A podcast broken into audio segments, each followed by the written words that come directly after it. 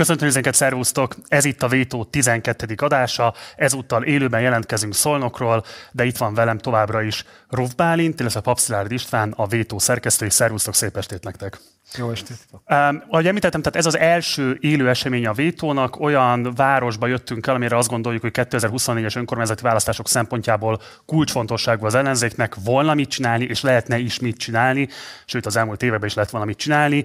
Ezeket a kérdéseket fogjuk részben majd számba venni, és igen, már most szeretném jelezni, hogy készülünk további élő adásokkal is. Ha nem szeretnél lemaradni a további fejleményekről, akkor mindenképpen iratkozz fel a Partizán hírlevelére, ahol első kézből tudunk tájékoztatni tájékoztatni arról, hogy hova fog érkezni következőre a vétó. Ezen kívül természetesen iratkozz fel a csatornára, ha nem tetted volna meg, illetve a lehetőséged már, akkor kérlek, hogy szállj be a finanszírozásunkba, hogy minél több helyre el tudjunk jutni az országban. Ehhez a linket szintén megtalálod a leírásban.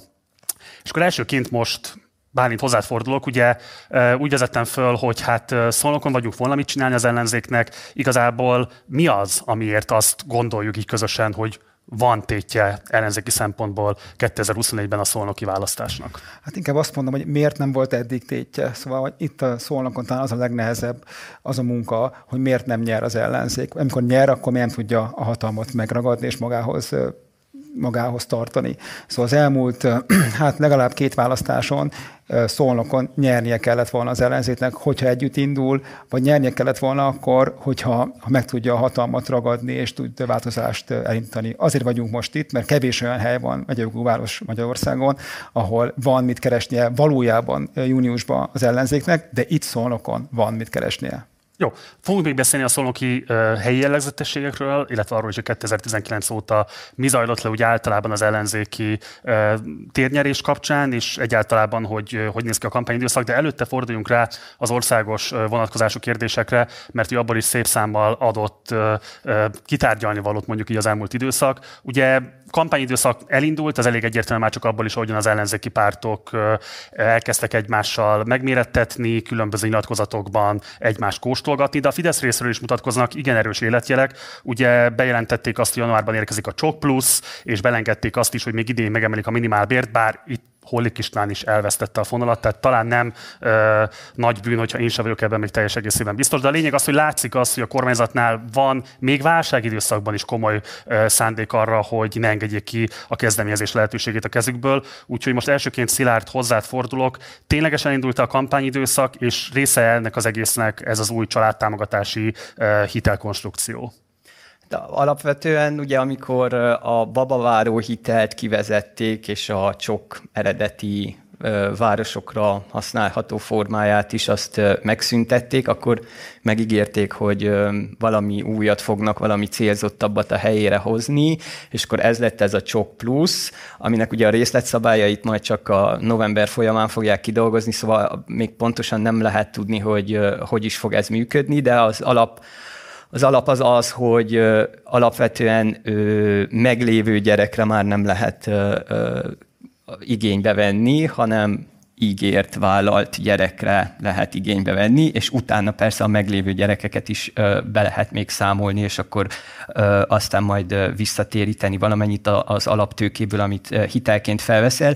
Ugye itt szerintem az az érdekes, hogy ez egy ilyen okos lányos megoldás, ez a hozott is, meg nem is ilyen népmesei megoldás, hogy ugye ez az egész család retorika az nagyon fontos a Fidesz számára, tehát ez mindenképp a, a tábor egybetartása szempontjából ez szerintem elengedhetetlen, hogy folyamatosan napi renden tartsák, hogy családbarát kormány vagyunk.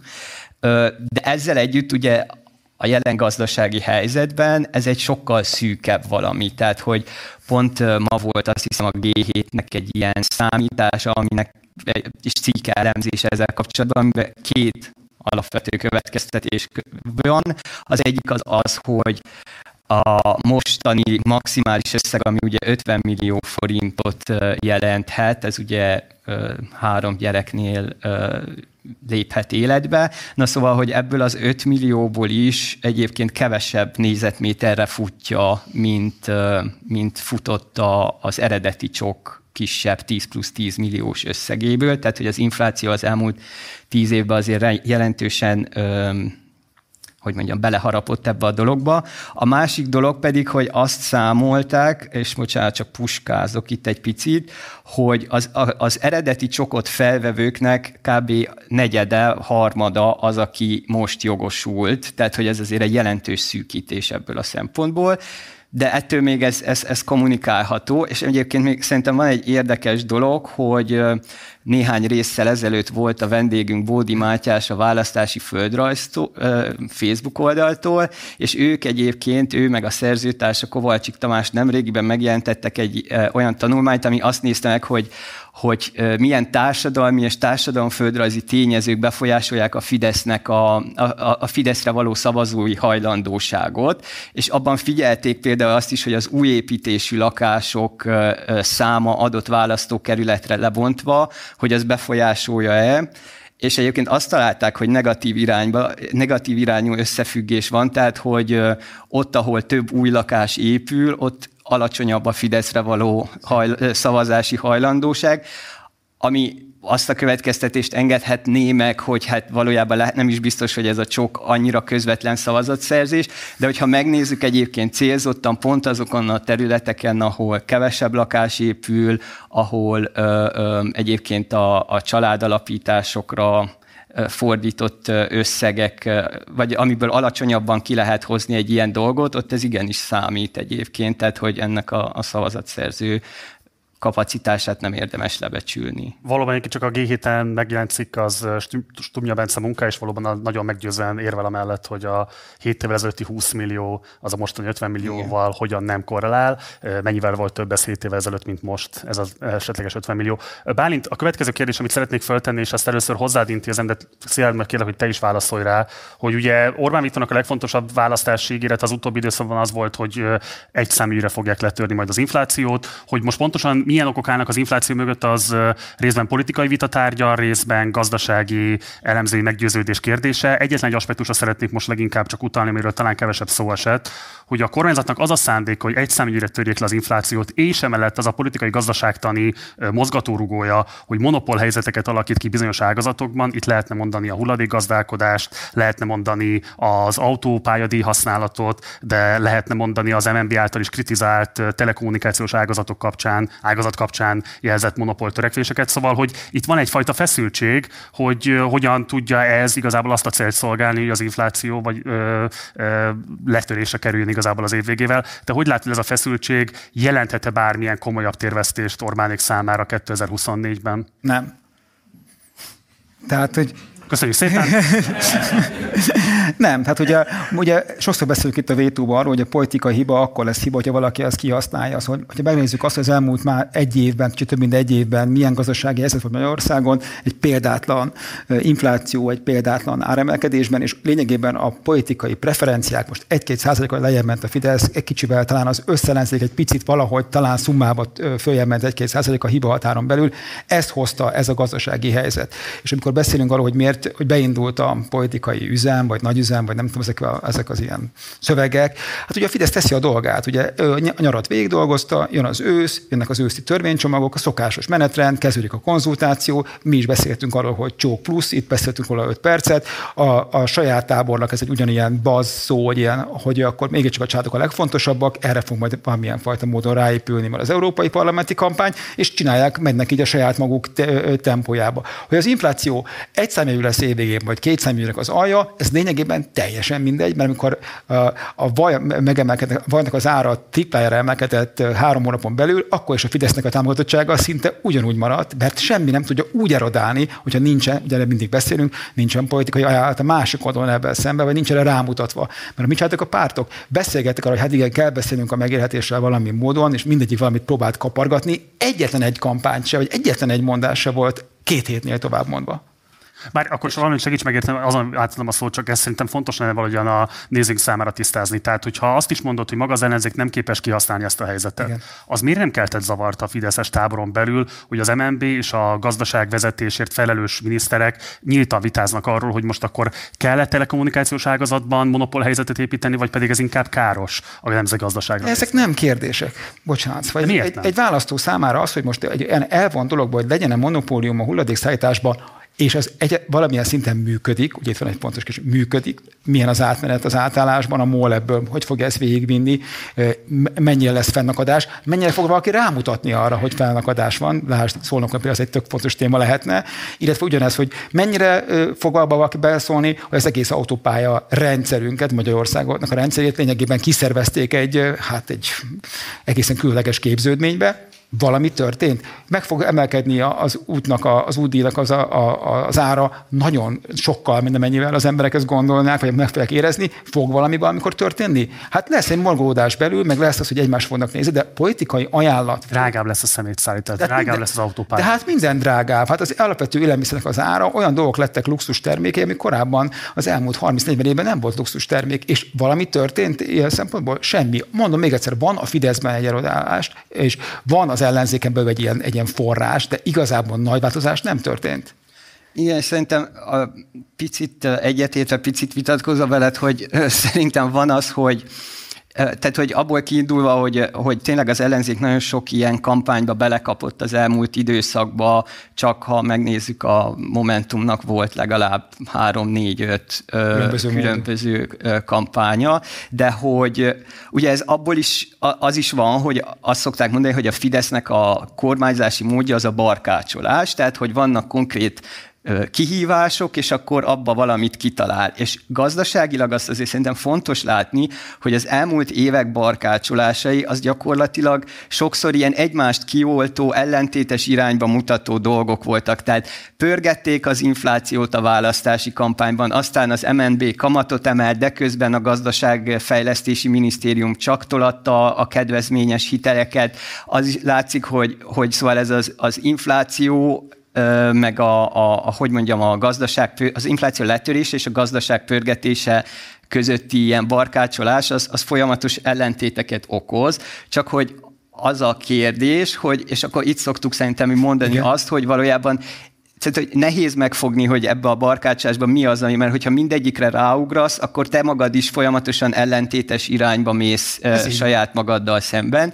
És akkor itt jön be az, hogy viszont következetesen adott esetben éveken keresztül vinni ugyanazt az üzenetet, az egy fontos dolog, és itt szerintem az, az amire rákérdeztél, a, hogy mondjam, a nemzeti tőkés osztálynak, vagy a nemzeti burzsváziának az építése, az valójában azt jelenti, az ö, ilyen járadékos ö, gazdaságot hoz, tehát az van, hogy ugye mi a profit és a járadék közötti különbség. A profit az az, hogy a piacon érvényesülsz, és akkor megpróbálsz költséget csökkenteni és árat emelni, és amennyi ezt engedi, abból lesz egy változó mennyiségű profitod. A járadék az pedig az, amikor politikai eszközzel garantálnak neked valamennyi jövedelmet, függetlenül attól, hogy jól csinálod, rosszul csinálod, és ez látszik a telekom szektorban is, ugye a Vodafone felvásárlása, Jettelbe kisebbségi tulajdon, szóval, hogy, hogy ott, ott nagyon benne van a, a, a hulladékgazdálkodásnak a kiszervezése a molhoz, ami szintén Európában a legdrágább átállást jelenti. Szóval, hogy ezek mind olyan dolgok, amikkel lehetne, és akkor az útdíjról már nem is, be, szóval ezek mind olyan dolgok, amikkel amúgy lehetne kezdeni valahogy, csak nem ez az ellenbarkácsolással, hanem nagyon következetes. De bocsánat, egy mondat ehhez, hogy nem vagyunk gazdaságpolitikusok, csak a, csak a politikát követjük szerintem egy mélyebb szinten. Tehát egy kb. egy három évvel ezelőtt volt a Matolcsi Györgynek, nem több beszéde volt, de, nem, de volt egy, egy, egy, ilyen kis mínuszos hír, amikor kiderült az, hogy mekkora a Nemzeti Banknak a hiánya.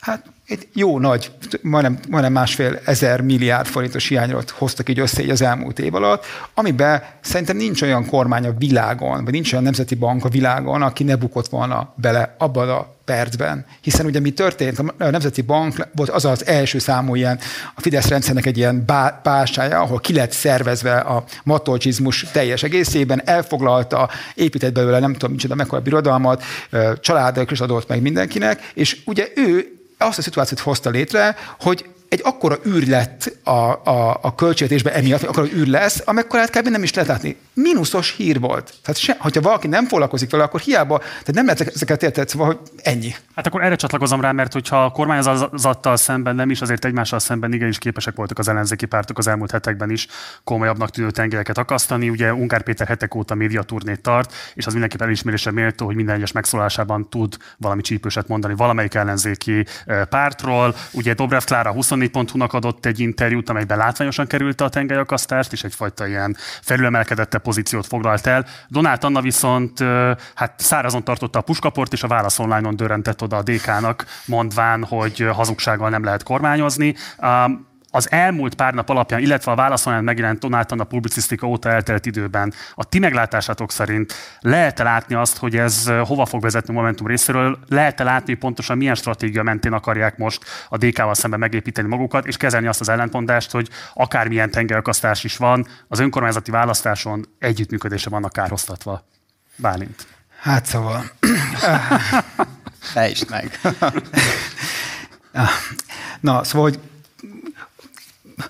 ha úgy akarom nézni, hogy egy, hogy egy tragikomédia, amiben ez van, akkor is van egy ilyen szórakoztató része, így nézzük, nevetünk rajta, aztán hazamegyünk és legfeljebb otthon sírunk a kádba. De hogyha nem így akarjuk nézni, az, hogy, hogy egy kicsit akarjuk elemezni, akkor én azt gondolom, hogy, hogy a Donát Anna féle ilyen mozgás, az egy politikai pánikroham.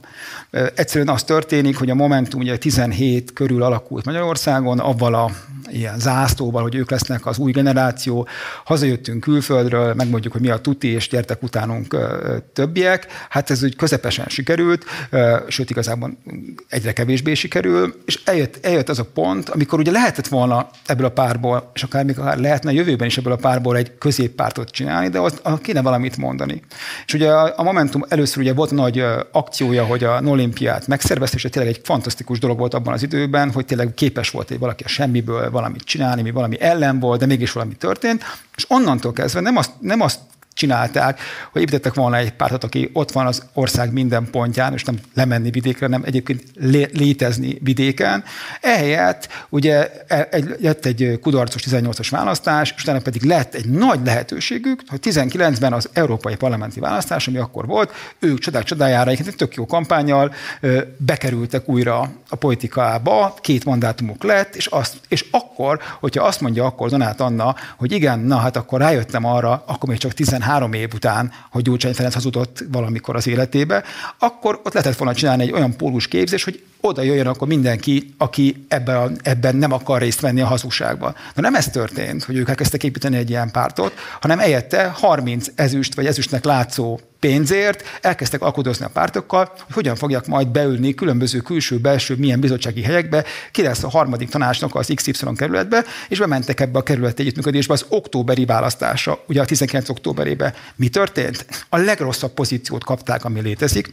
Lényegében felőrlődtek, mindenkivel össze kellett szövetkezniük, és azóta együtt kormányoznák a, a nagy semmit abban a szempontból, hogy nézzétek meg, hogy, hogy, hogy, hogy Budapestre, ami egy, ugye a Momentum egy budapesti, vagy elvileg budapesti és megyejogú városi erős pártnak kéne lennie. Na a leggyengébb portfóliója a főpolgármesteri kabinetben, vagy a főpolgármesterek helyettesek között a Momentumnak van, sikerült azt a fajta pozíciót megfogni, minél a egyébként százalékosan kb. 200%-on álló MSZP-nek a súlya kb. a 700-szorosa, egyébként konkrétan tényleg kb. a 700-szorosa, és azóta küzdenek ebben az identitás más, hogy ők akkor micsodák. És ez a küzdelem, ez most már olyan szinten megy, hogy így rángatják a kormány percenként, akkor most jobbra, balra, egyenesen, középre, bele az fel, és ennek a mostani következménye, hogy látszik az, hogy az a szavazó bázis, aki egyébként beemelte őket a politikai életbe 19-ben, ő a legjobban ingadozó szavazó bázis, hogy ezek az volt SDS, volt liberális, volt LMP szavazók, akik mindig valamivel keresik a messiás, vagy a megoldást a problémájukra. Most azt mondták, hogy ide, srácok, hát nagyon jól néztetek ki, mi, volt a, mi történt az elmúlt x évben, amitől ti a jó lennétek? Ja, hogy semmi. Ja, ott van másik két párt, a kutyapárt meg a mi hazánk, rájuk fogok szavazni. És a Momentum rájött arra, szerintem látják azt a saját számaikba is, hogy nem az, hogy a kettő mandátum lenne a, a jó, ugye még volt neki 19-ben, az egy is már igazából ö, billeg. És akkor mondom valamilyen füstös szobába, vagy nem tudom, egy PPT előtt valaki rájött arra, hogy na akkor most itt van a csoda fegyver, most éppen egy, most akkor leülök hétfő este, és kedd reggel belerugok Gyurcsány Ferencre, hogy ő akkor ugye, most már jól számolom, akkor ugye 2006, tehát hogy azért elég régóta hazudott, és most akkor hazudtál. És ugye ez egy, hát hogy mondjam, ez egy lépés, ez egy politikai aktus, de mi a következő lépésed? Akkor az van, akkor mindenki, aki együtt kormányozó különböző kerületekbe, itt ott, ott együtt ö, döntenek, mindenki visszalép, és mi vagy mindenki kollektíve rájön arra, hogy eddig a, fel, a hazudott, akkor most már nem. Nem ez történt, nem történt semmi. Hanem helyette bement Donát Anna az ATV-be, ugye szokásos ugye ellenzéki tevékenység, reggel megírom a posztomat, akkor éppen a válaszolnára, kirakom a Facebookra, várom a lájkokat, aztán bemegyek az ATV-be, és nem tudott, nem volt mondani három egybefüggő mondatot arról, hogy mi a baj a Gyurcsány Ferencsel, itt, hogyha valami baja, akkor mit kéne a jövőben csinálni. És ugye ez a pánikroham, hogy ez ugye valamit kell mondani, ugye valamit kell, valahol kapkodni kell, és ahelyett, hogy ezt egy átgondolt dolgot tennének, hogy mi az én szavazóbázisom, mit szeretne az én szavazóbázisom, van-e ilyen szavazóbázis, ki vagyok én, ehelyett össze-vissza. Bocsánat, vegyük úgy, hogy esetleg tényleg abban a megfontolásból indult ez az egész akció, hogy fölmérték, hogy ki a szavazóbázisuk, és el akarják magukat különböztetni Gyurcsány Ferenctől. Szilárd, miért ne lenne ez alkalmas arra, hogy több pozíciót tudjanak befoglalni, és jobban képesek legyenek mobilizálni az elkötelezett szavazóikat? Hát ugye én, én mindig ezt, amikor megszólal valaki, akkor, vagy egy ilyen nagyobb dologgal előjön, akkor általában ez az első kérdés, ez akkor most kinek szól.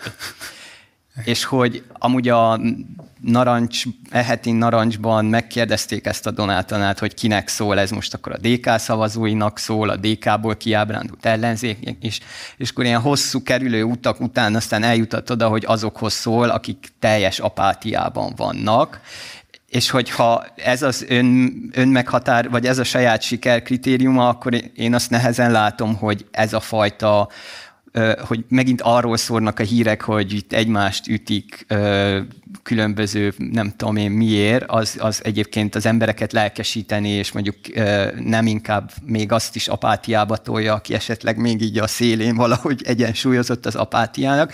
Másrészt meg az van, hogy hogy ezek az ilyen nagyon általánosan megfogalmazott, ilyen morális, valami konkrétumok nélküli ilyen kritikák egymással szemben, ezek tényleg nem, hogy a, a az ellenzéki maghoz eljutnának, vagy számukra értelmezhető, mondom, a, mi, akik azért vagyunk, azért fiz, kapjuk a fizetésünket, hogy egész nap informálódjunk, olvassunk, kérdezzünk, és így tovább az beszédes, hogy igazából ez egy ilyen mm, számunkra is értelmezhetetlen dolog, tehát hogy azt nehezen látom, hogy ez mondjuk az ellenzéki szavazók, legelkötelezettebb szavazók egy kisebbségénél túl, túl tudna szólni. Bocsánat, két meglátás. Az egyik az az, hogy ugye ha valahova akarsz eljutni, és akarsz egy radikálisat csinálni az eddigivel szembe, akkor ugye ennek van egy útja, ami egy hosszú út. Szóval nem azt, hogy egy megfogod és átadod a kormányt a másikodon, hanem, hogy, hanem beszélsz hozzájuk és készíted őket fel.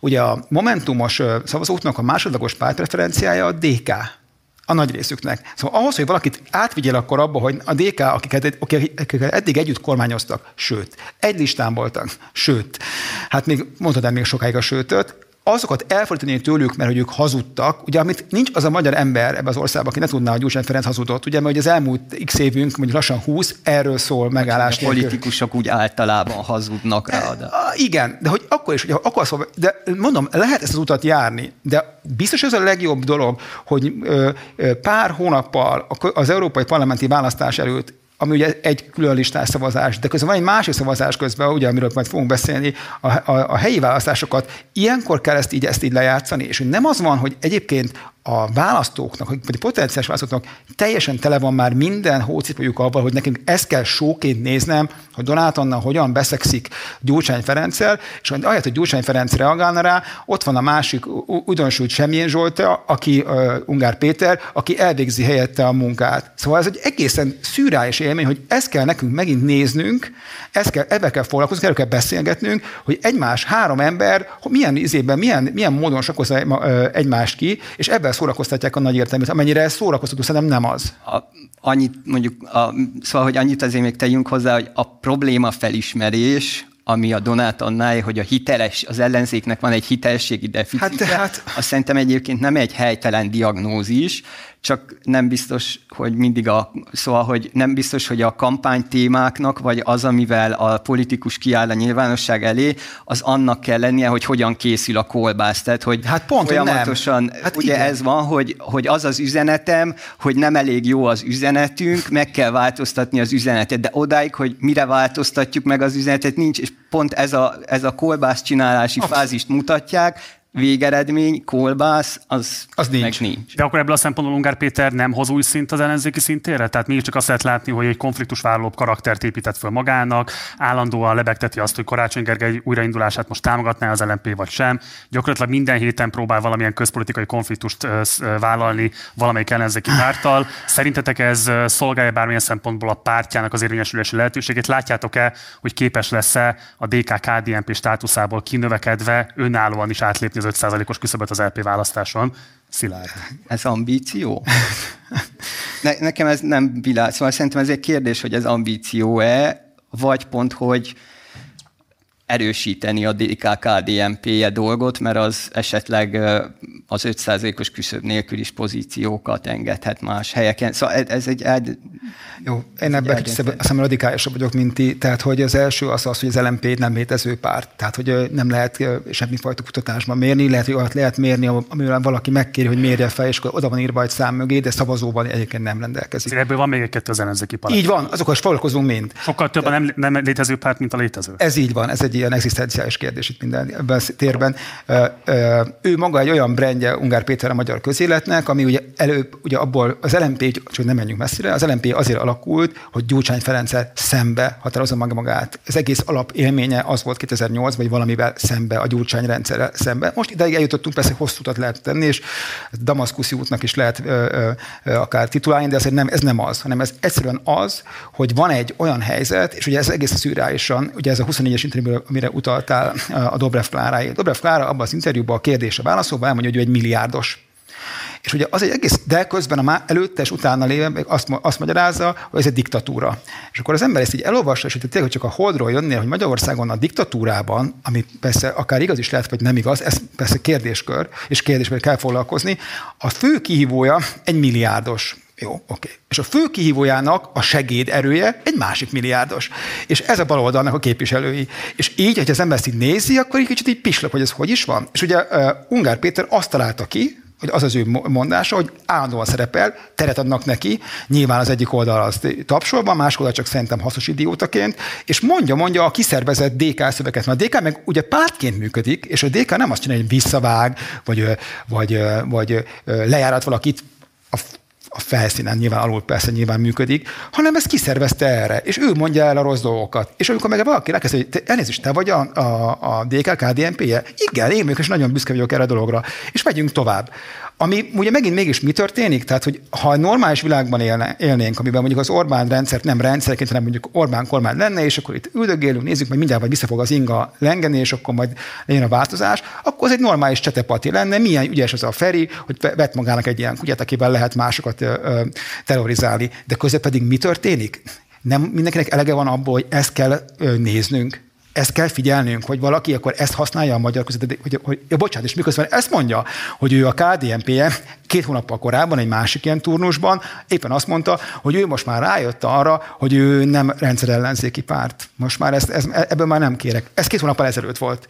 Most hirtelen, hogy a legrendszerellenzéki pártnak, ugye mi létezik, ugye már magáról emlék ezt mondja, hogy ő a legellenzéki, meg a leg, nem, leg, leg pártnak lett a KDNP-je. Egy csak a hűség kedvéért, tehát ő Ungár Péter ön megfogalmazása alapján ő a DK, SDS akar lenni, az az SDS, ami az MSZP-nek volt. Na mindegy, a képzavart ne is folytassuk tovább, de az, az, akartam kérdezni, hogy te azért korábbi vétóadásokban érveltél amellett, hogy mennyire fontos lenne az, hogy sok hangszeren legyen képes az ellenzék játszani egyszerre. Mit válaszol azoknak a nézőknek, akik fölvetik azt, itt mégiscsak azt lehet látni, hogy valamilyen fajta kooperáció van DK LMP vonatkozásában, megtanultak például egy konfliktusra nem azonos hangon válaszolni, megtanultak szerepeket fölvenni, és ezen keresztül valamilyen módon mozgatni a közéletet. Én értem, hogy ez nem kielégítő a számodra, de mégiscsak 13 év vagyunk a NER-ben, ez nem tekintető egy lépésnek afelé, amit az 50% plusz egyként azonosítasz be, ami szükséges a kormányváltáshoz? Ugye, abban igaz, hogy ab- abban ez nagyon jó, hogy egy- egyre kevesebb párt lesz. Ugye ez, ez egy alapkérdés, hogy, a, hogy, hogy amiket mondasz, akik nem léteznek, azok szűnjenek meg. De ugye nem megszűnésben van, hanem inkább fenntartásban van. De ez, egy, ez, ez az első. És a másik kérdés pedig az, hogy vajon ez az útja az 50% plusz egynek, hogy, ez a, hogy ezek, a, ezek a beszélgetések zajlanak le. Én azt gondolom, hogy nem. És azért is gondolom ezt, mert ugye, mert ugye a, az ellenzéki szavazó annyira dühös már egyébként ezekre az emberekre, hogy amit te mondtál, Szilárd, hogy állandóan a konyhában vagyunk. Szóval a konyhát nézzük, ezt nézzük minden, ezt olvassuk, hogyan készül ez a kolbász, vagy bármilyen étel. Rohadtul nem érdekel, hogy hogyan készül ez a kaja,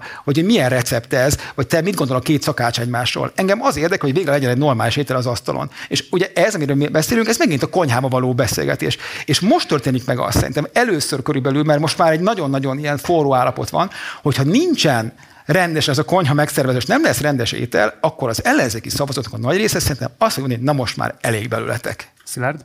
Ja, nem, ezt én szoktam egyébként mondani, hogy szerintem egyébként a szervezeti szétforgácsolódás az egy versenyhátrány az ellenzéknek, Persze. tehát egy, egy, hogy mondjam, politikát és lojalitást megkövetelni, kikényszeríteni képes, egy irányba húzó vezető és szervezet, az szerintem mindenképp egy, hogy mondjam, egy versenyelőny. Abszolút. Hát, igen. Az én hogy mondjam, ilyen kicsit már lassan fogadásom kezd lenni, hogy ugye nagyon sokat beszélünk erről, hogy majd most ez itt letisztázza a dolgokat, ez az LP választás. Nekem tényleg az az érzésem, hogy ott leszünk 2026-ban, és valójában mindenki beszél arról, hogy itt aki beteg, az halljon meg típusú, tehát a pártok közül, akinek nincs meg az 5% az mit tudom mi, de hogy valójában ott fogunk állni 2026-ban még több szereplővel, azért, mert egyrészt olyan nincs, hogy én megkérlek téged, hogy Bálint, légy szíves, álljál félre. Szerintem neked politikai szabadságjogod az, hogy még akkor is, ha csak egy százalék ember támogatja, te képviseld azokat az embereket.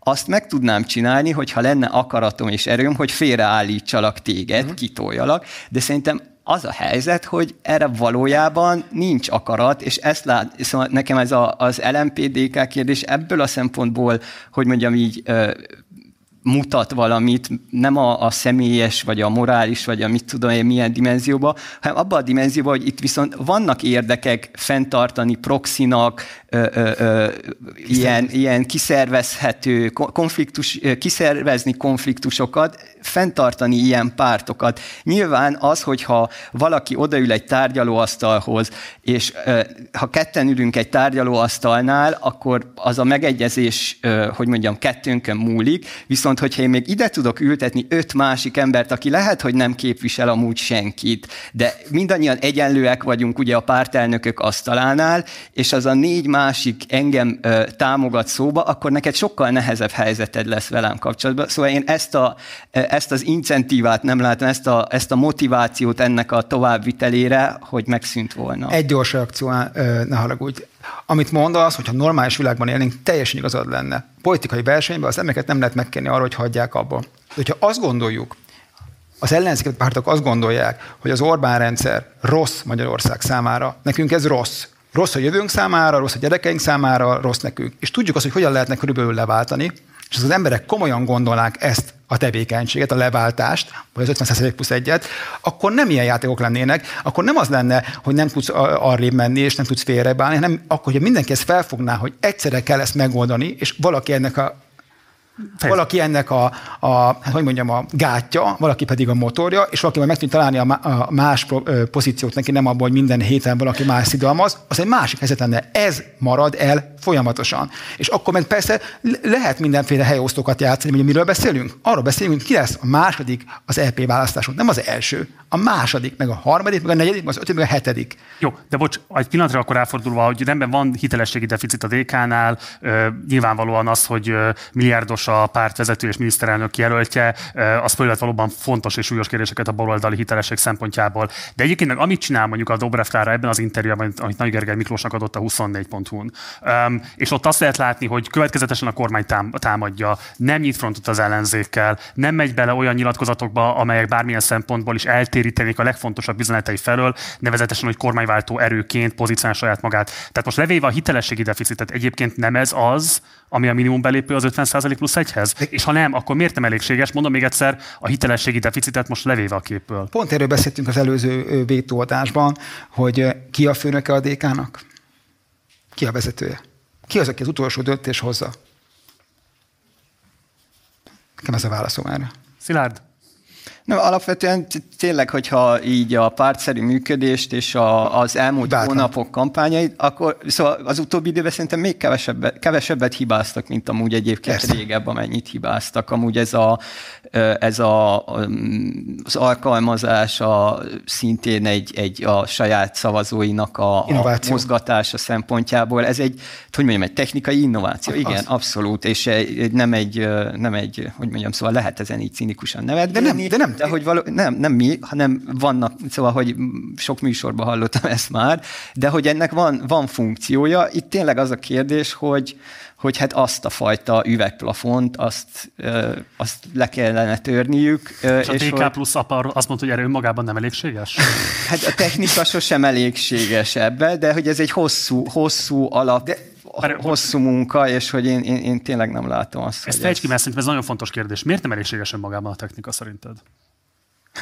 Hát, mert a technika amúgy sok mindenre használható, csak hogy így alapvetően meg, megváltoztatni berögződött gondolkodásmintákat, politikai érzületeket, politikai tapasztalatokat felülírni, az szerintem nem egy technikai kérdés, hanem az valamilyen üzenettel kell felülírni, másrészt az és ebben a szempontból meg szerintem nincs probléma a dk a következetesség, a, a cselekvés, tehát hogy szerintem beszéd, a, ezek a, a, ez, az, a, ez az app, ez amúgy ilyen arra alkalmas, hogy a saját szavazóbázisodat mozgasd, adjál a kezébe eszközöket, amivel a, a, a kisboltban, a kocsmában érvelhet adott esetben. Az, ez jól látszott a momentumos reakcióra. reakcióra, tehát a DK abban megjelent, hogy mit válaszolja Donát Anna, és ez, ez, ez tök, tök korrekt így, csak hogy azt mondom, hogy, hogy ez a, a gyurcsányt legyőzni is, de a gyurcsány a saját ö, csomagját, vagy amit a hátán visz terhét legyőzni is, az egy ilyen ö, sok performatív cselekvés ö, feltételezne, ami felül tud írni, és nem tudom, hogy ez... Bocs, egy, egy közövágás, hogy az, az a vicc, hogy ugye a DK app, ami megszületett, nagyon, tényleg egy innováció, hogy ezt nem a Momentum csinálta meg öt évvel ezelőtt, és mm. aki a legdigitálisabb párt, meg nem tudom, legnyugatiasabb párt. Amit kérdezel, ugye, ugye Mondom még egyszer, tehát az előző alkalommal beszéltünk erről, hogy, hogy a politikai mítosz, meg a politikai mitológiát felülírni technika, technológiai kérdésekkel nehezen megy. És ugye a DK is mit csinált? Ugye pont nálad ült Marci Gyurcsány aki elmondta, hogy tavaszra, tehát megelőző tavaszra. Ta, mondta, idén tavaszra. Idén tavaszra 20%-on lesz a DK. X, egy millió szavazója. Egy millió szavazója. Ez, ugye ez, nem jött, ugye ez nem jött össze, de ez egy, ez, egy, ez egy másik kérdés. De ami viszont, ami viszont érdekes kérdés, hogy, hogy, hogy ők is ugye belevágtak abba, hogy akkor beszéljünk arra, ugye engem ez személyesen is érintett voltam, hogy fizessenek a gazdagok. És ezt Gyurcsány Ferenc elmondta háromszor, kiírta négyszer, lájkolta 25-ször, utána jött a következő hét, ugye itt ültünk és beszéltünk, nem itt, hanem a stúdióban, hogy csak nehogy az legyen, hogy elkezdik puhítani, elnézést Gyurcsány úr, fizessenek a gazdagok? Ja nem úgy, hanem fizessenek a milliárdosok. Ezek után Dobrev Klára, igen, az már nagyon rossz lenne, és utána ez a szlogen elhalt. Tehát megint mi történt? Van egy szlogen, amit lehetne építeni, nem egyszer, százezerszer, százmilliószor, bedobja a gyurcsány párt, és utána két hét utáni ilyen, ilyen egészen fura módon kivezeti, és helyette akkor legyen az, hogy inkább volt szociál, demokrata, európai, amik mind egyébként semmit nem mondanak az emberek számára. Viszont az valószínűleg sokat mond az emberek számára, amiről fogunk beszélni, kifejezetten a helyben lévő emberek számára, ugyanis most elfordulunk akkor a szolnoki helyzetnek a taglalására is, ugyanis, hogy az adás elején említettem, nem véletlenül vagyunk szolnokon, készültünk egy egész eh, adás résszel arra vonatkozóan, hogy pontosan mi történt 2019 óta, és mik a legfontosabb kérdések 2024 kapcsán. Mielőtt azonban belevágnánk a téma kitárgyalásába, nézzük meg egy rövid videós összeállítást. Szolnok, Jász-Nagykun Szolnok megye egyes számú választókörzetének központja. A Fidesz párt történetében kultikus jelentőségű megyeszékhely. Én éltem ebben a városban a 80-as évek közepén. Széchenyi lakótelep, Orosz György út, tizemeletesek. Még csak azt sem mondhatnám, hogy a város tradicionálisan a legfelkapottabb részén. A város, ahol Lévai Anikó született és élt. Ha egy családban van egy politikus, akkor éppen egyet több, mint amennyinek kéne. De ide szerződött Orbán Gáspár is. Innen indult továbbá Nyerges Zsolt, Várhegyi Attila és Botka László édesanyja is itt volt polgármester és országgyűlési képviselő. Szolnok megyei város lakóinak évtizedes vágya tehát, hogy a négyes út négy sávossá váljon. Az előválasztáson egy olyan jelöltje lesz az ellenzéknek, aki korábban soha nem politizált. A Fidesz ellene valószínűleg az országosan szinte teljesen ismeretlen képviselőt, Kálai Máriát indítja. Igen, Marika!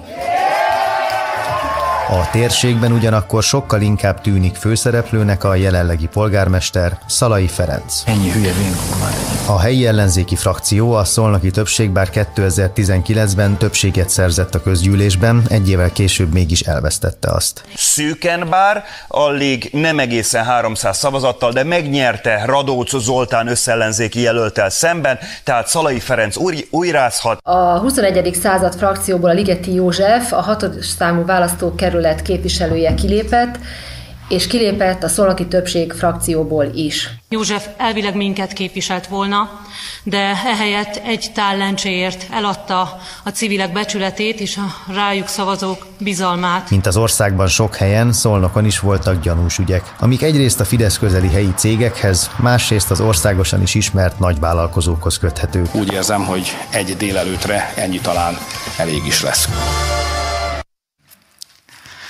hát még az elmúlt négy évre.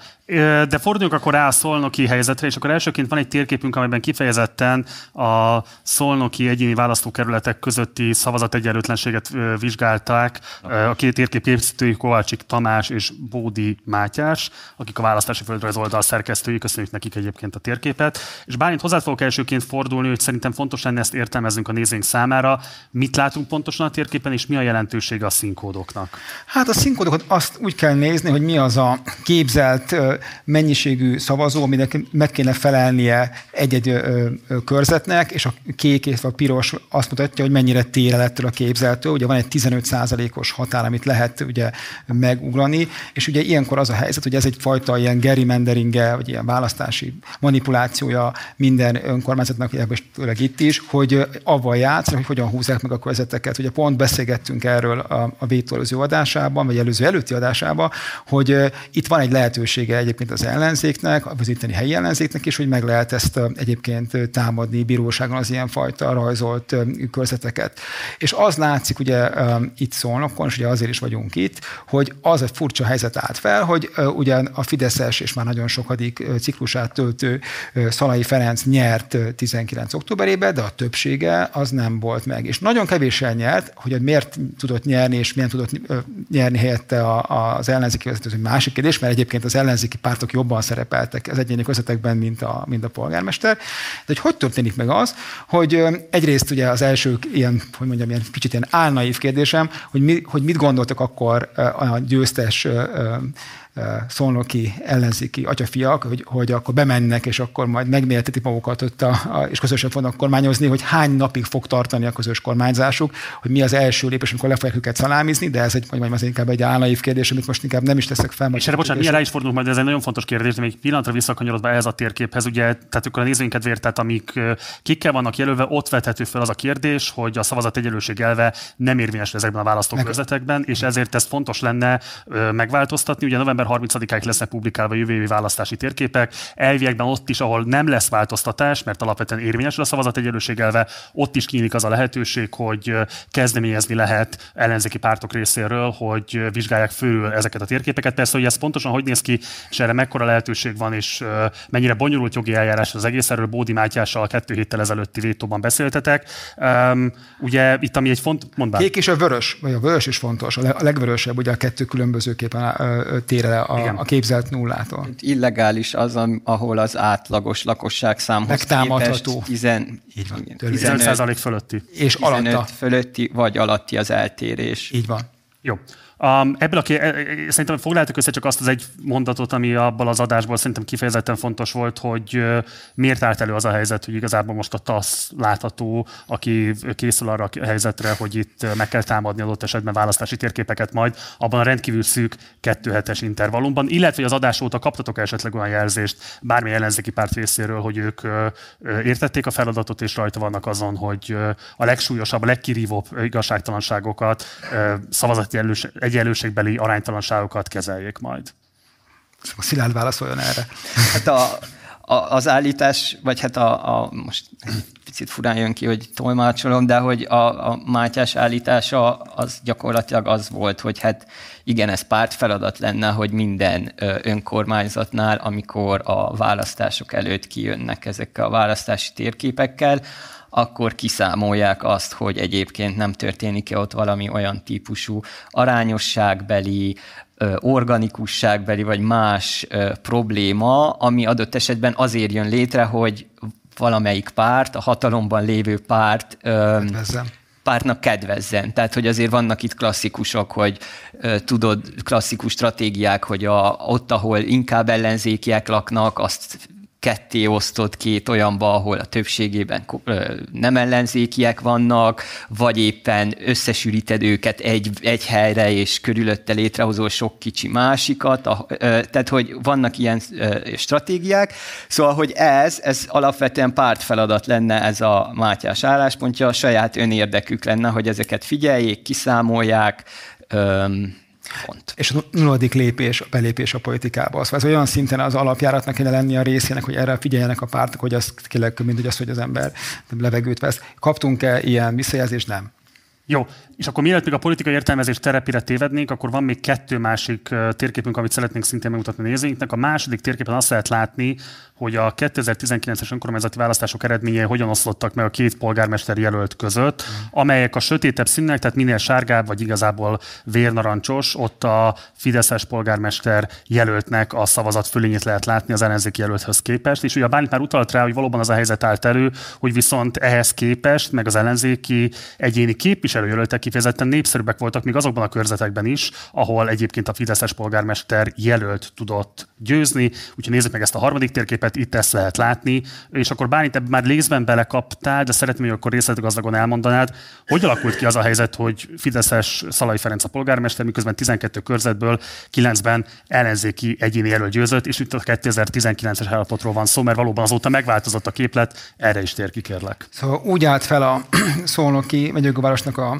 közgyűlése, hogy 10 ellenzék és 8 fideszes képviselője volt, így volt, listás mandátumok is számítottak, és ez úgy alakult át körülbelül hát a Covid kitöléséig, tehát a 2020 márciusáig, hogy ez dolog megfordult. Ugye ez szokásos taktika, kiválasztották a két leggyengébb láncemet, ugye még egyszer a sokadik ciklusát töltő Szalai Ferenc, és hát különböző módokon nyilván szakmai és szolnokot érintő ügyek mentén kiszedte őket ebből az összefogásból, és ebből az összefogásból így megfordult a szavazat arány, és már hirtelen ő lett ugye többségbe. Ami teljes mértékben nulladik perctől látható volt hogy ez fog történni. Tehát ebben semmifajta ö, ö, csoda nem történt. Engem az nagyon érdekel, hogy hogy lett, hogy valakik ezzel, ebben, a, ebben a stratégiával nem számoltak. A megalakításkor, amikor elindultak, nem volt egy olyan átnézés a jelölteknek, hogy ki ez a két ember, akit ki lehet ebből az egészből, vagy akár három ö, szedni, hogyan tudtak odaülni ö, októberbe ezt a feltételrendszert elfogadni, és mit gondoltak, hogy mi fog történni. És ebben a állapotban úgy indult el ugye a, a szolnoki kormányzás, hogy ugye a, már nem tudom, sokadik ciklusát töltő veterán Fideszes alpolgármester, két ellenzéki alpolgármestere és egy Fideszes alpolgármesterrel. Ez ugye úgy változott az évek során, hogy az egyik alpolgármestertől megvonták a bizalmat, és utána egy, ő már nem alpolgármester, ő most éppen ő korábban DK-s volt, most már a Momentumos, és ő a jelöltje az, a Momentumnak a polgármesterválasztáson, illetve az egyik ö, ö, ellenzéki polgármester továbbra is bemaradt kormányozni ugye Szalai mellett. És ugye azok a kérdések merülnek fel, hogy oké, okay, ez a szituáció van, hogy kirettetek játszva, ugye körülbelül a legegyszerűbb módokon, kinek a felelőssége ez, hogy, hogy ennek nem volt semmifajta következménye a közéletben olyan szempontból, hogy tovább maradtak ezek az emberek bent, pozícióban, hát jó, akkor így fogunk, összegomboljuk az akunkat, megyünk tovább.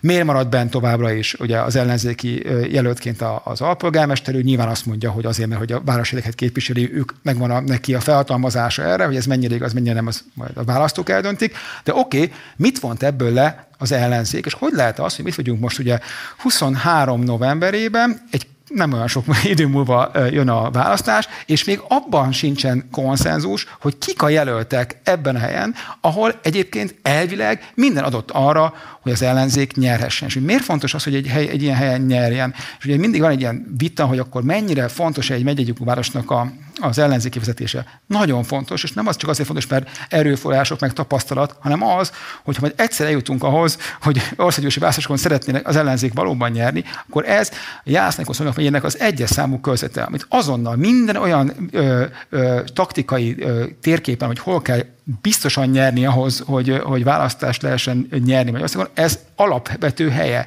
És azért is, mert egyébként szólnak, egyébként szociológiailag egy bizonyos szempontból ellenzéki város sose tudott akkor átnyerni itt a Fidesz az elmúlt időszakban, amit ne lehetett volna valami fajta összefogással, vagy valami fajta taktikával ö, legyőzni. Mennyire általános jelenség egyébként ez a típusú csélcsap ellenzékiség? Tehát ez szólnoki specifikum, vagy máshol is megjelenik, országosnak mondható-e? Mit tudsz ezt hozzátenni, Szilárd? Hát, szerintem az nem újdonság senkinek, hogy amúgy hasonló példák azért még vannak a vannak. országban, tehát mondjuk az EGRI példa, tehát hogy vannak azok, ahol teljesen szétment valamennyire, valamilyen módon a, a, az összefogás, úgymond, tehát a göd, eger, ilyesmiket tudunk mondani. És vannak, olyan, vannak olyanok, ahol meg csak vitatkoznak, és ott is alapvetően ilyen, ilyen típusú motivációkból, mint amit az előbb itt Bálint leírt. Szerintem a tanulság levonás szempont, szóval ne, nagyon nehéz így minden egyes egyéni példát, mert hogyha megnézzük, akkor mindenhol vannak konkrét apróságok, amik ezt okozzák. Szóval ilyen nagyon egy, egységes lepedőter az egészre ráhúzni nehéz, de hogyha tanulságokat akarunk levonni, akkor elsősorban kezdhetjük a, a hogy mondjam, a kategorizálással, tehát hogy vannak azok a helyek, ahol ilyen kettős hatalom alakult ki, mint Szolnokon, hogy ellenzéki közgyűlési többség Fideszes polgármesterrel, ott bele van kódolva szükségszerűen ez a, ez a típusú ilyen, hogy mondjam, leválasztási leszalámizás. leszalámizás. Van, ahol olyan, olyan miatt alakultak ki konfliktusok, vagy akár szakítás, ahol egy ilyen outsidert hoztak be, kvázi egy ilyen civil outsidert hoztak be a pártok polgármesterjelöltnek, és akkor közte, illetve az összes párt, vagy a pártok egy része között alakul ki konfliktus, ez a, a hódmezővásárhely, egy ilyen Sziget-Szent Miklós, Miklo, Miskolc. Miskolc.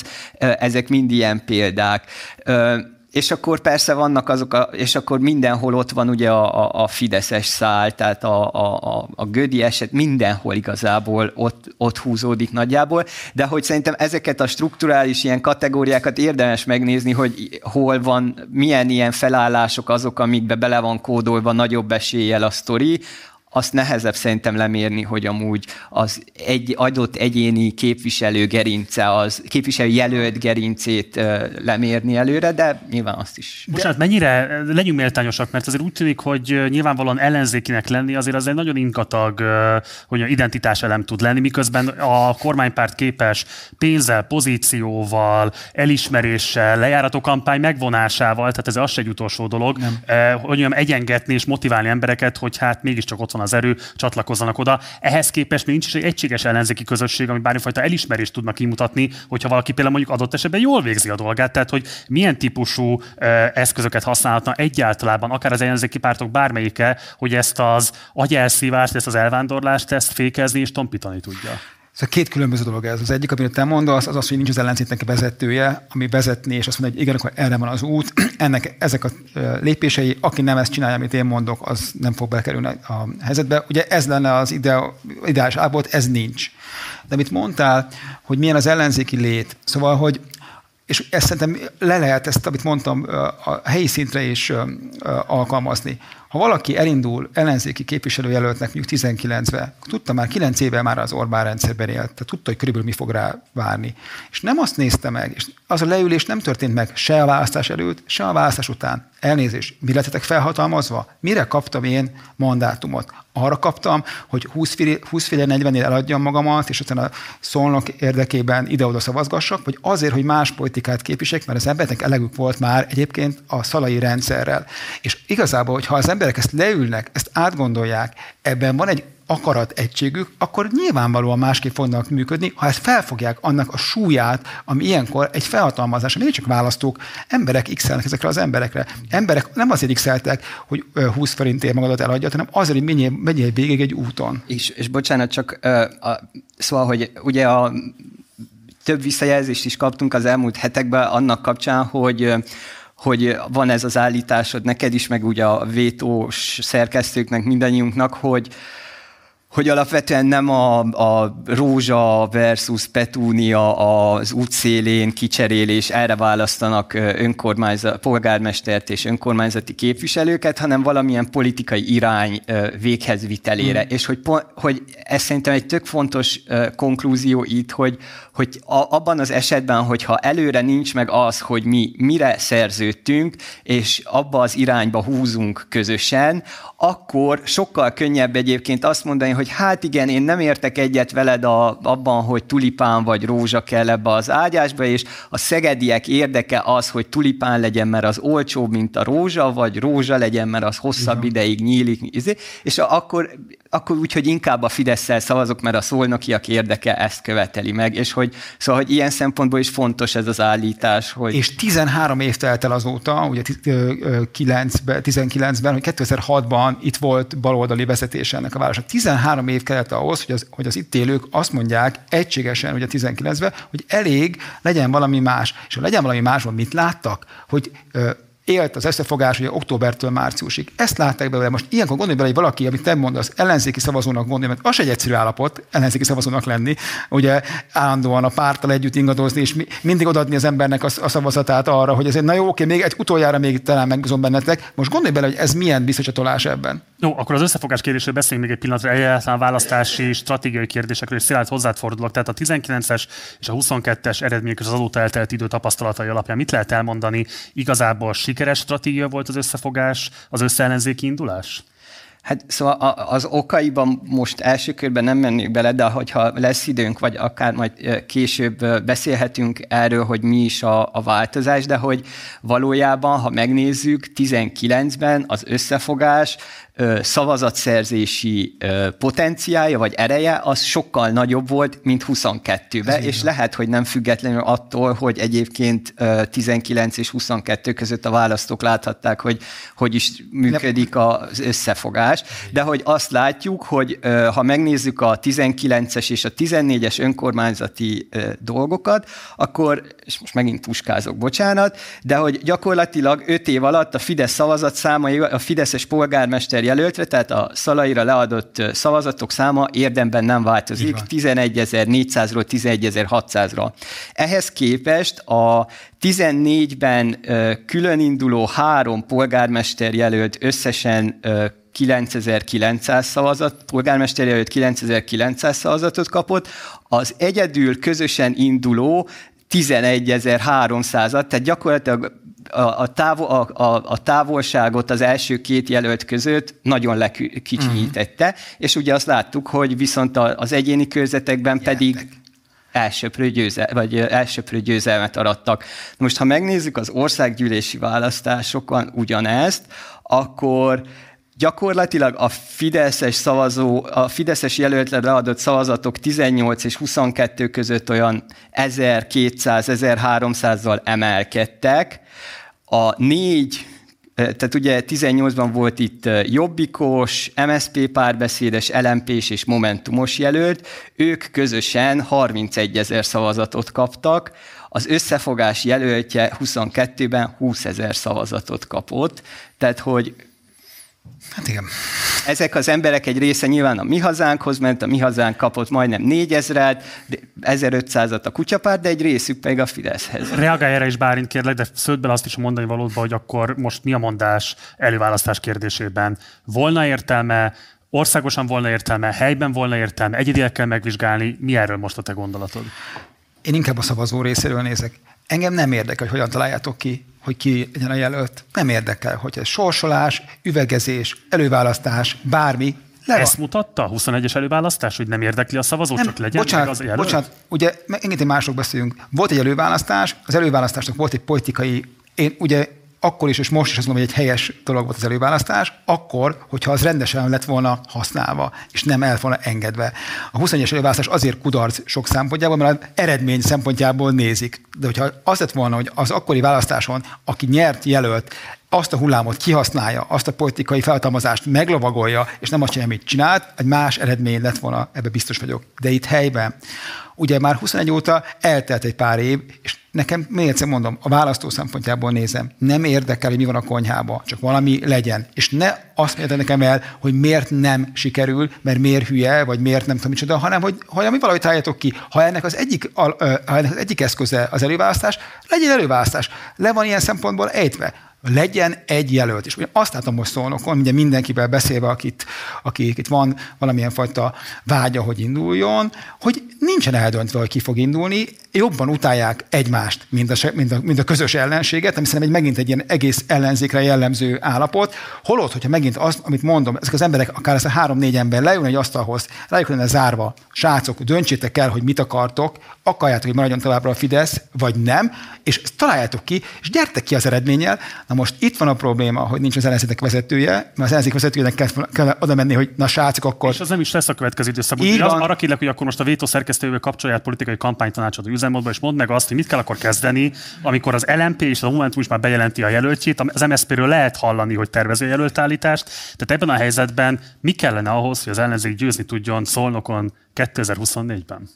Nem mondom még egyszer, egy polgármester jelölt kell, és minden körzetbe egy jelölt kell úgyis fog vele szemben A választópolgár ezt hogy kényszerítheti ki, hogyha ellenzéki hitvallású, de azt látja, hogy nincs meg ez a típusú de... szervezőerő sem szolnokon, sem országosan. Okay, a választópolgár ki már most is kényszeríti, mert morog, és, és e, rohadtul elege van ebből. A, a politikusoknak a nagy része ezt még nem hallja, ezt a morgást. Azért nem hallja, mert, mert nagyon messze van tőlük, és nem tud velük találkozni. De hogyha kicsit figyelne rájuk, hogy mit mondanak, hogy légy szíves, nem érdekel, oldjátok meg, és hogy valaki ezt nem veszi észre, hogy ekkora baj van, és ilyen morgás van, és nem oldja meg, ő lesz nagyon-nagyon keményen megbüntetve. Hát nyomásgyakorlás. De ez zajlik. Ugye pontosan ezekben a számokban is látszik, hogy zajlik. Az emberek teljesen apátiában vannak, mert, mert nem tudnak hova, hova menni. És ugye az látszik, hogy, hogy azért a másik oldalon, szóval az ellenzék, az establishment ellenzék a másik oldalán, két oldalán lévő mi hazánk, meg kutyapárt ettől függetlenül erősödik. Mert az emberek vágyják azt, hogy valaki képviselje őket. Szilárd? Hát én még csak annyit tennék ehhez hozzá, hogy a 19-ben szerintem nagyon sok helyen adnak a felszabadító élménye, hogy végre megtörténik Győztünk. egy összefogás. Nem, én most csak még a győzelem előttről beszélek, hm? hogy egyáltalán, hogy végre itt mennyi, akkor már kilenc éve élünk a nerbe, és akkor végre egyszer most már megtörténik. Azt szerintem sok helyen a választókra nagyon motiválóan, mozgósítóan hatott. Ugye ezt 2024-ben még egyszer ez a helyzet már nem fog előállni. Tehát önmagában az, hogy odaállunk és azt mondjuk, hogy összefogtunk, ez a nulladik, nulladik lépés, lépés, de hogy erre azért még hozzá kell tenni valamit, és akkor itt azt nyilván mi most nem fogjuk tudni megmondani, hogy mi, de hogy így kérdéseket tudunk felvetni, hogy, hogy tényleg az, hogy mi rossz a jelenlegi polgármester munkájába, és mit tudnánk jobban csinálni. A megélhetési válság hogyan fűzhető bele az önkormányzati kampányba egyébként helyi szinten megmutatni és egyébként persze annak a kérdésének az eldöntése is, hogy igen, egymást utáljuk-e jobban, vagy a, a Fideszt, és egyébként szerintem egyébként a szerelem vagy a szeretet nem feltétele az együttműködésnek, hanem ki kell alakítani azt a keretet, azt mondjuk, hogy idáig tart a szeretetünk, ennyit tudunk együtt megvalósítani, ezt vállaljuk, de ezt akkor tűzön, vizen végig fogjuk vinni, senki nem lépik ki, sem, mit tudom én, nem lépik árulónak, de hogy ehhez kell egy közös projekt, és egy, annak a keretei, hogy az egymás nem kedvelése, az egyébként nem kell szükségszerűen egy destruktív folyamat legyen, annak a kereteinek a kialakítása a politikában szerintem szinte egy ilyen nulladik feladat. No, hát szerintem inspiratív gondolatokból ma sem volt hiány, aki ebből nem hallotta ki, hogy mi a feladat, azon nem biztos, hogy mi már képesek leszünk segíteni, de szerintem a magunk eszközeivel, amit lehetett, megtettünk a haza üdvéért, úgyhogy köszi szépen ma is Szilárd és Bálint. Bálint még hozzáfordulok annyiban, hogy ez volt ugye az első szolnoki élőadásunk, de jövő héten újra szombaton 6 órakor jelentkezik majd a vétó. Mivel várjátok a nézőket? A Gáborral fogunk beszélgetni a kutatásokról, a kutatásokról, mennyire lehet nekik hinni, ki rendeli őket, ki fizet. Igen izgalmasnak tűnik. Az az adás is, ott én már nem leszek, újra bármit veszi majd át a műsorvezetői szerepet, de továbbra is készülünk majd további helyszíneken élőben megrendezni a Vétó következő adásait, hogy pontosan hova és mikor megyünk, ha erről szeretnél értesülni, akkor mindenképpen iratkozz fel a Partizán hírlevelére. Egyébként meg iratkozz fel a csatornára, ha még nem tetted volna meg, illetve ha megteheted, akkor kérlek, hogy szállj be a finanszírozásunkba a leírásban található lehetőségen keresztül. Munkatársaim nevében köszönöm szépen a figyelmed, én Gulyás Márton voltam Szolnokról, jó éjszakát kívánok, ciao.